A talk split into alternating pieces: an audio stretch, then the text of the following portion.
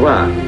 Передаем сообщение ТАСС о первом в мире полете человека в космическое пространство.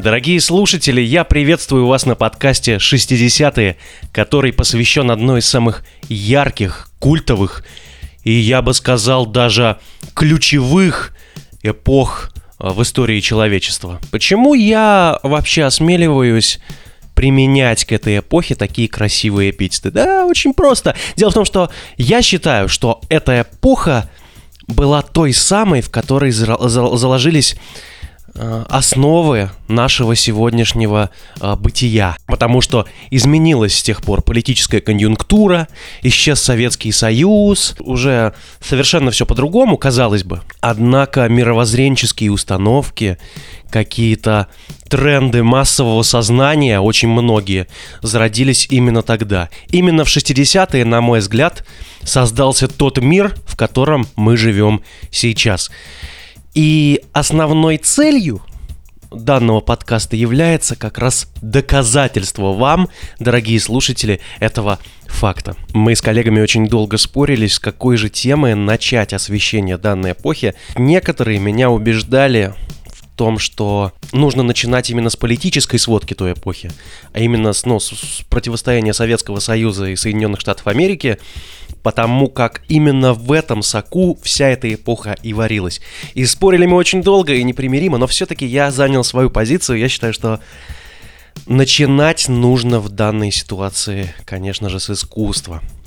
И, а, именно, а именно с рок-музыки. Потому что ничто так не отражает дух той эпохи, во-первых.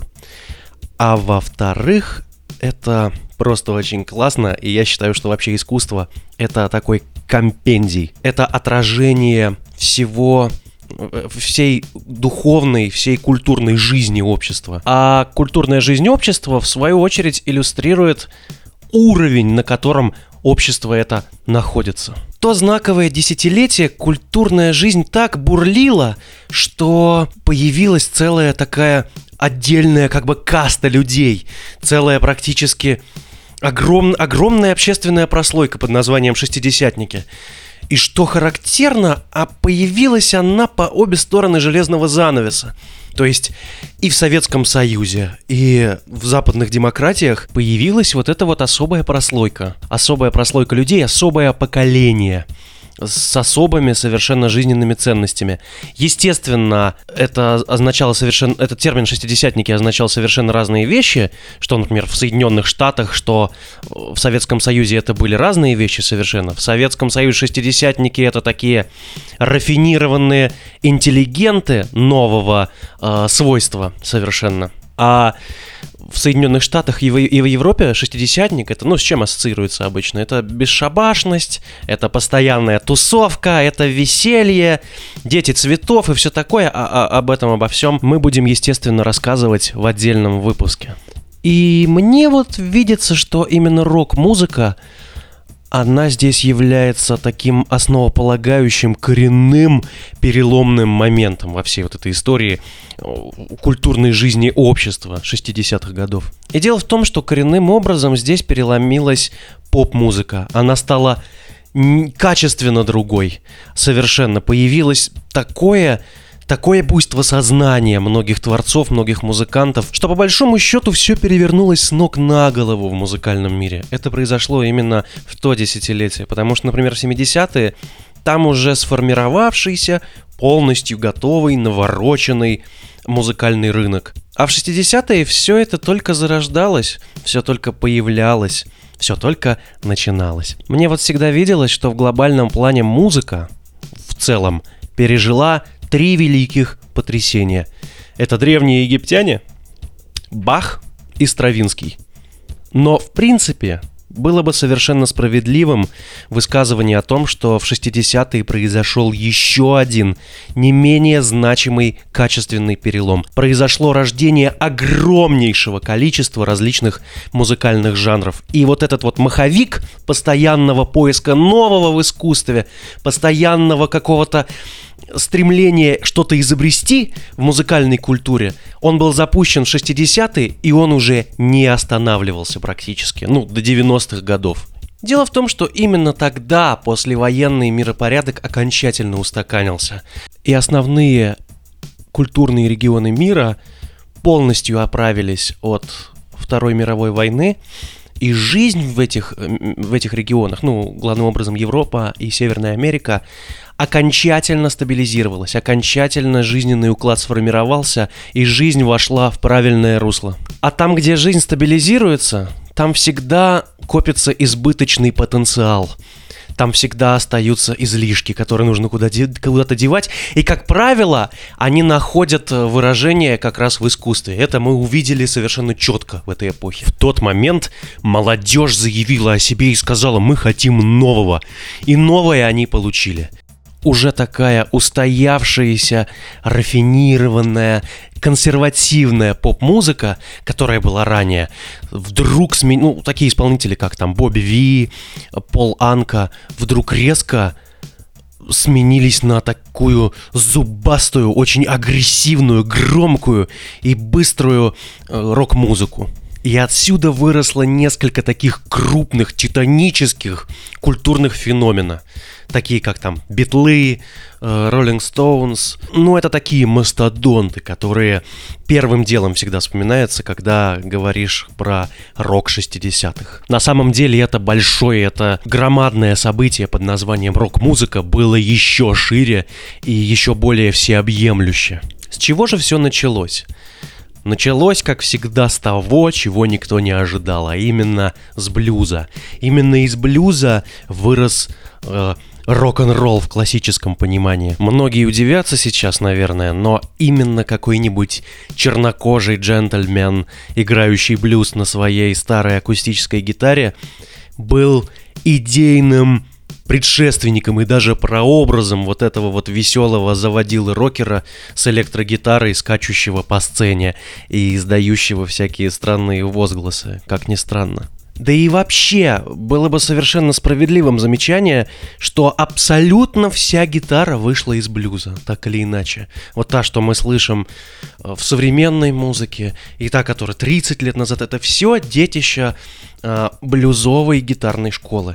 Даже супер навороченные гитарные техники, сложнейшие, вроде тех, которые изобрел Эдди Ван Хален и так далее. Это все идейные продолжатели блюза, так или иначе. То есть рок — это плоть от плоти блюз. Он построен изначально на блюзовых гаммах, на блюзовых сочетаниях аккордов, и из блюза целиком и полностью произрастает. Ключевой находкой здесь стало изобретение тяжелого гитарного звука — того самого, который у нас сейчас ассоциируется с роком.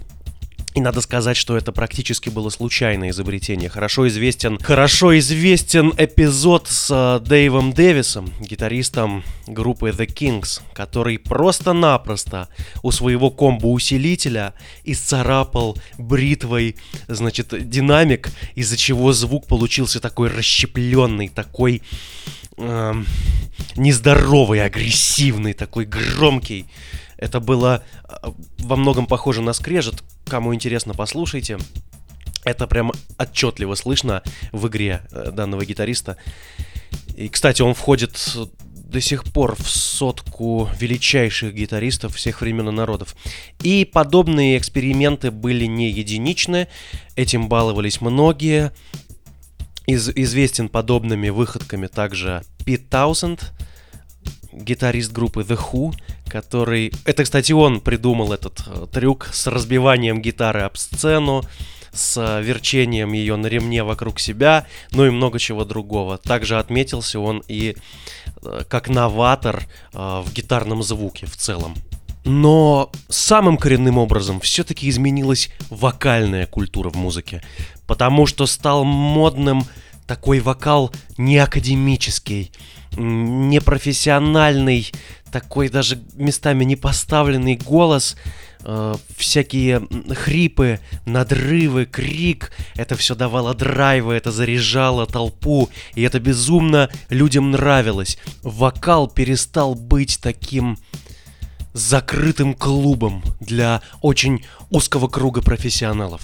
И вчерашние мальчишки, которые играли скифл в гараже, скифл это, кто не знает, это такой музыкальный жанр, который практически не требует никаких навыков а, для пения, игры и так далее. Э, если кому-то интересно, слушайте Лонни Донагана, это самый самый такой именитый представитель данного жанра. Так вот, вчерашние мальчишки, которые играли скифл у себя в гараже, стали сегодняшними вот этими крикливыми, визгливыми, драйвовыми парнями, непричесанными, которые э, верещали под этот искаженный гитарный хрустящий звук, такой разнузданный, и это было круто. Это это сразу нашло у людей отклик. Утвердился классический состав любой группы практически. Барабаны, вокал, гитара, бас-гитара. И надо сказать, что такая формация, она будет очень долго потом господствовать в поп-музыке. Музыкальная поп-культура стала целиком принадлежать подросткам. Целиком и полностью.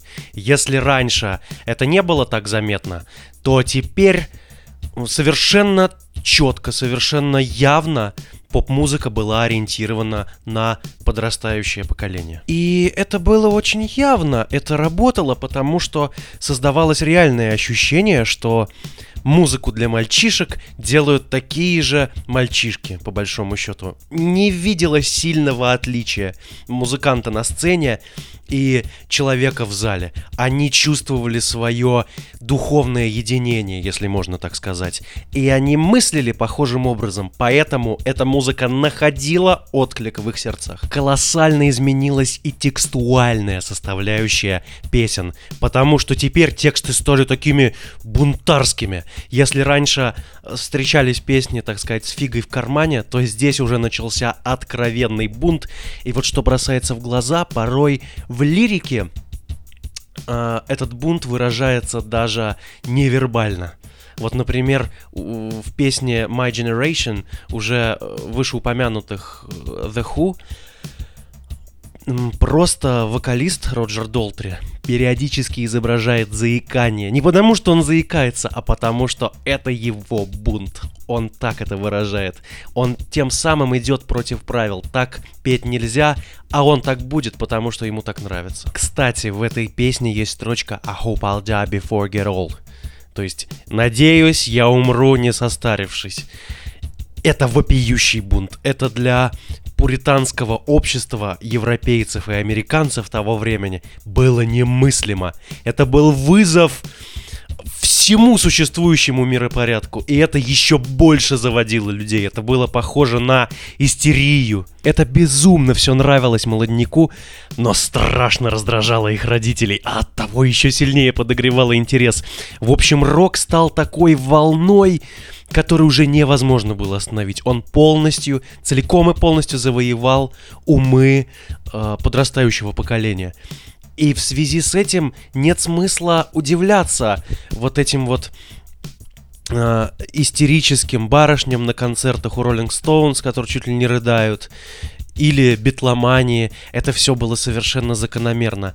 Дух эпохи, сам воздух ее изменился на глазах, и это опьяняло. А на молодежь это всегда действует вдвойне сильно. Это непреложный, э, непреложный закон абсолютно эпоха ушла, и вернуться в нее мы уже не можем, как и, как известно, в 2007 год.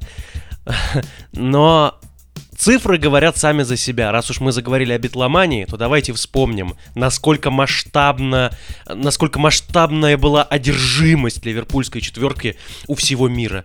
Ведь общее число проданного медиаконтента, там дисков, пластинок, кассет и так далее, невозможно э, невозможно полностью оценить даже. Настолько продажи были запредельными. Они совершенно точно на сегодняшний день превышают миллиард проданных экземпляров. И это говорит обо всем сразу. В определенной мере мы можем говорить, что тогдашние э, кумиры поколения 60-х годов, я имею в виду музыкальных, тех же самых битлов, они были во многом куда влиятельнее, чем политики, я бы так сказал. Они обладали куда большей властью над массами. Они сами этого не понимали, так как они простые, наивные люди из тех же самых рабочих семей и так далее. Но власть над умами была у них запредельная. Они могли менять мир. На самом деле могли. Это было полностью в их власти. Когда Джон Леннон сказал, э, что «We are bigger than Jesus», и, кстати, фрагмент этого интервью вы можете слышать э, в нашей заставке. Он был абсолютно прав. Пуританская часть общества очень сильно возмутилась этими словами, но по сути он э, вообще Битлз имели на, на общество, на молодежь в особенности, куда большее влияние, чем все папы и папа римский вместе взятые, на самом деле. То есть он был неправ по... Он был прав по сути, но не был прав по форме. Условно, весь рок 60-х в целом можно очень четко поделить на два периода. Тот, который был в первой половине 60-х, и тот, который был во второй. И разница здесь принципиальная. Изменилось в корне состояние общества в Европе, а, в особенности. Европейская весна, все такое, этот ажиотаж, но, но, новой эпохи, какого-то ветра перемен, он начал проходить, и кардинально поменялась картина в умах людей. И тогда вот это новоприобретение общества под названием рок-н-ролл э, получило совершенно другую форму, совершенно другое обличие. И тогда произошло невероятное. Вот эта буря эмоций, весь этот бесшабашный дух, эта постоянная тусовка э, в музыке, и вот это чувство безраздельного, безраздельного веселья, какого-то драйва, оно соединилось с концептуализмом, с глубокими мыслями, с философией, и получилась такая инь-янь. И отсюда у нас выросла куча новых направлений. Появился арт-рок, появился прогрессив-рок, появился, появились King Crimson, самый конец э, 60-х уже, невероятно глубокая интеллектуальная музыка. Рокеры начали экспериментировать со светоаппаратурой, начали делать шоу, применяя разные эффекты. И что характерно, в некоторых особо сложных жанрах появились такие произведения, которые очень тяжело вписать в какую-либо музыкальную концепцию. Они напрочь оторваны и от ритма, и от мелодии. Они представляли из себя скорее нечто такое хаотическое, нечто вне этих вот рамок. Такого было немало на самом деле. И из этого тоже выросло немало жанров. То же время появляются жанры, в то время появлялись жанры такие более математичные, высчитанные. И при всем при этом размах этого события под названием рок-н-ролл все рос и рос, и набирался, и, и это становилось больше и больше. Стадионы забивались до отказа. Это уже вторая половина 60-х. Битлы даже перестали давать концерты, э, потому что невозможно было находиться э, в, в том помещении, где они его давали, э, где где они давали концерт, потому что стоял неописуемый виск толпы, они сами себя не слышали. То есть рок, как социальное явление, он перешел все возможные границы. Но это касается массового сознания. А границы возможностей отдельно взятого ума невероятно огромны. Они практически неописуемы. И поэтому поиски у рокеров все равно продолжались. Они изобретали все новое звучание. Они а, придумывали все новое, вводили новые инструменты и использовали по максимуму всю ту палитру звуков, которые есть в окружающем мире. Иногда это обращалось абсолютным безумием. Если вспомнить тот же, ну, вот дебютный альбом тех же Pink Floyd, The Piper at the Gates of Dawn, то там можно услышать и записанные дуновения ветра, какой-то сквозняк, и это гогочущих гусей, которые, если ты слушаешь в одиночестве, там может реально крыша поехать, потому что это нечто неописуемое вообще. Рок-музыка начала превращаться не только в элемент искусства, но и в своего рода науку. Она тоже начала закрываться от посторонних. То есть к этому бесшабашному духу э, рока с его размахом прибавился глубокий интеллектуализм, и при этом, о боже, даже серьезная, э, серьезная техника, какая-либо академичность. И по сути, рок стал такой, если можно так выразиться, системной оппозицией. Это был уже не бардак, это был четко э, приросший к общей экономической конъюнктуре такой элемент индустрии. Это стало, это, это стала денежная среда определенная. То есть из простой школьной самодеятельности рок превратился в такую полноценную индустрию, в большой бизнес, в котором крутятся очень большие деньги. Это может показаться несколько удивительным, но современная музыкальная индустрия, это вот оно и есть. Оно выросло тогда.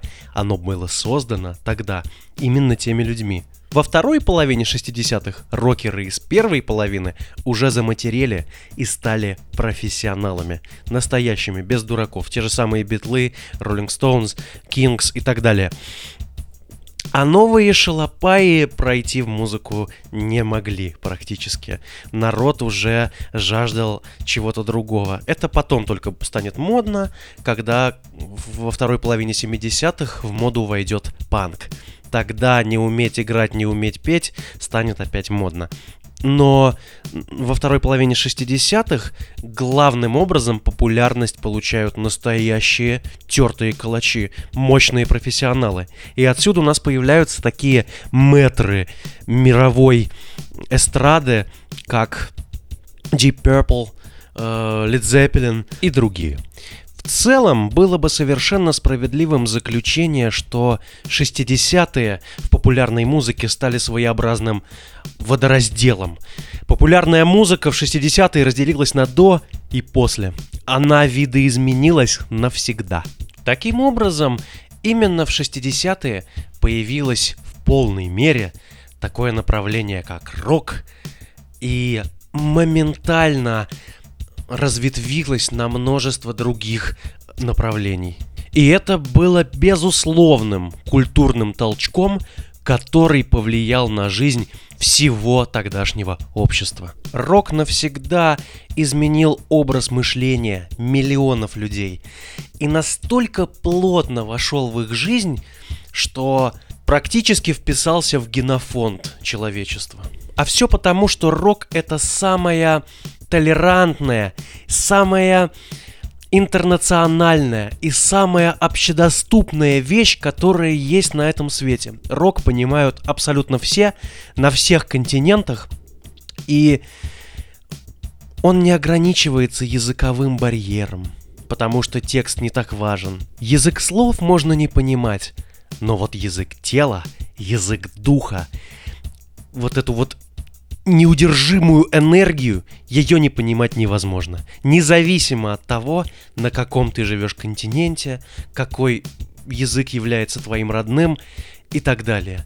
Рок захватил мир и стал своеобразным таким культурным флагманом всей этой дивной эпохи.